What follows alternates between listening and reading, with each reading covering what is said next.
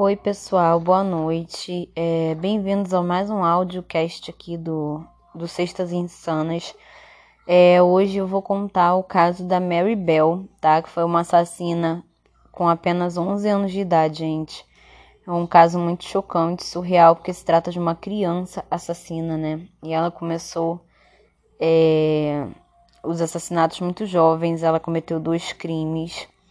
E antes de começar o caso, gente, eu já queria pedir muito para vocês que puderem compartilhar esse áudio, os vídeos do canal também do YouTube Sextas Insanas, se inscreverem, me ajuda muito é, para eu continuar trazendo esse tipo de conteúdo para quem gosta de consumi-lo. Então, é, desde já também eu quero agradecer pelo desempenho que já atingimos quatro países aí de ouvintes e eu estou muito feliz de verdade essa conquista de todos nós.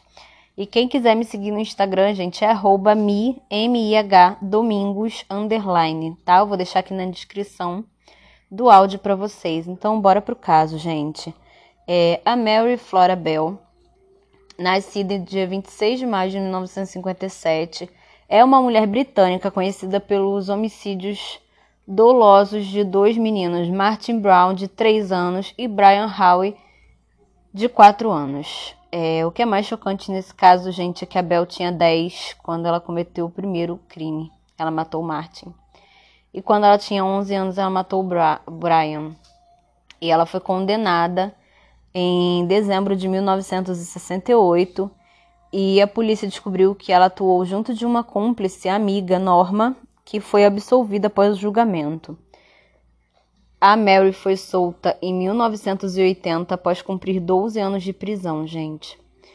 É, então vamos lá para a infância da Mary, né? Que para a gente entender o que possivelmente transformou essa menininha nesse monstro, né, gente? A Mary, apelidada de Mai desde cedo, era filha de Beth McCricket e Billy Bell. Embora sua paternidade não seja dada como certo, sua mãe, além de mãe solteira, é, era prostituta e usuária de drogas e alcoólatra, e teria tentado assassinar Mary diversas vezes durante a infância. Ela também teria sido abusada sexualmente pelos clientes da sua mãe. E em 2018, o ABC da Espanha escreveu que sua mãe havia vendido a sua virgindade e passado a prostituí-la desde que a Mary tinha 5 anos de idade. A Mary nasceu quando Beth tinha apenas 17 anos, e acredita-se que Mary tivesse um bom relacionamento com seu pai, fosse biológico ou não. No entanto, ele acabou preso por assalto à mão armada. Segundo a ABC, a Mary teria respondido aos abusos sofridos torturando gatos e cachorros antes de começar a matar. Então, gente, agora é, vamos entrar na parte dos crimes, tá? No dia 25 de maio de 1968, a Mary estrangula Martin Brown, de 3 anos de idade, em uma cadeira e o joga do segundo andar de uma casa abandonada um dia antes do seu 11º aniversário. Matou ajudada pela amiga Norma Bell, que não tinha nenhum grau de parentesco com ela. Mary e Norma invadem e vandalizam a enfermaria escolar em Scott Wood, é, Scottish Wood, as duas também deixam notas escritas clamando a responsabilidade pela morte de Martin. Segundo a ABC, a polícia não acreditou inicialmente nas notas porque Mary era conhecida por seu caráter transtornado. No dia 31 de julho de 1968, a Mary mata Brian Howe, de 4 anos de idade. Ela matou o menino em um local perto de uma linha de trem onde outras crianças costumavam brincar em meio a carros abandonados. Mary, após estrangular e perfurar as coxas e genitais de Brian, perfurou a letra M em sua barriga. Ela também cortou parte do cabelo da vítima. O ABC escreveu em 2018. Segundo investigação posterior, o comportamento psicopata assustou até Norma, que assegurou que a menina usou uma faca para marcar o menor. Norma, que era cúmplice dela, pediu que ela parasse, mas quando fez isso, a menina usou. É...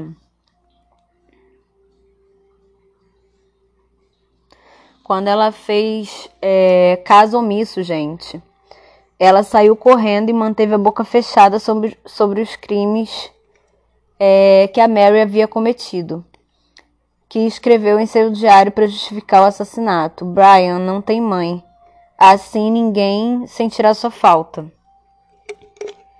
É, em 7 de agosto de 1968, a Mary e a Norma são presas após o detetive do caso ver a primeira menina rindo em frente à casa de Brian enquanto o caixão era levado para fora.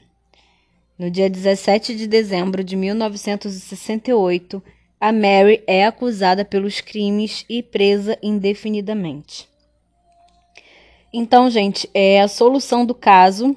Após a morte de Brian, a família do menino alertou a polícia que dias antes de Mary e Norma, é... que dias antes de, disso acontecerem, elas haviam molestado o menino e que depois dele desaparecer, Mary perguntava seguidamente se sentiam falta dele. Ela também teria dito que talvez devessem procurar por ele é, perto dos escombros. A polícia então interrogou ambas, que teriam dado respostas vagas e mudado de versão várias vezes. Mary teria até tentado culpar o menino, mas teria cometido o erro de afirmar que havia visto Brian brincar com tesouras. Como ela sabia que as tesouras haviam sido a chave do assassinato? A polícia então pressionou ambas e elas acabaram acusando uma a outra. No dia 7 de agosto, Mary e Norma foram presas após o detetive responsável pelo caso ver a primeira menina rindo em frente à casa de Brian quando o caixão era levado para fora. Mary, por fim, teria reconhecido ser a assassina, dizendo que matava por prazer e emoção. Olha o absurdo, gente, uma criança de 11 anos de idade dizendo que matava por prazer e emoção, gente. É, daí dá para vocês terem uma ideia de como era a cabeça dessa criança, né? É, tô transtornada, transtornada. Eu fico até, ai, gente, sei lá, sem fôlego, porque 11 anos, cara. Com uma mente dessa, gente. É, então vamos para a parte da condenação, gente. Abel foi condenada pelos homicídios de Martin Brown e Brian e também foi condenada por estrangular quatro meninas, pela vandalização da enfermaria escolar e por escrever ameaças nas paredes. A sua cúmplice, Norma, foi inocentada e permaneceu em liberdade.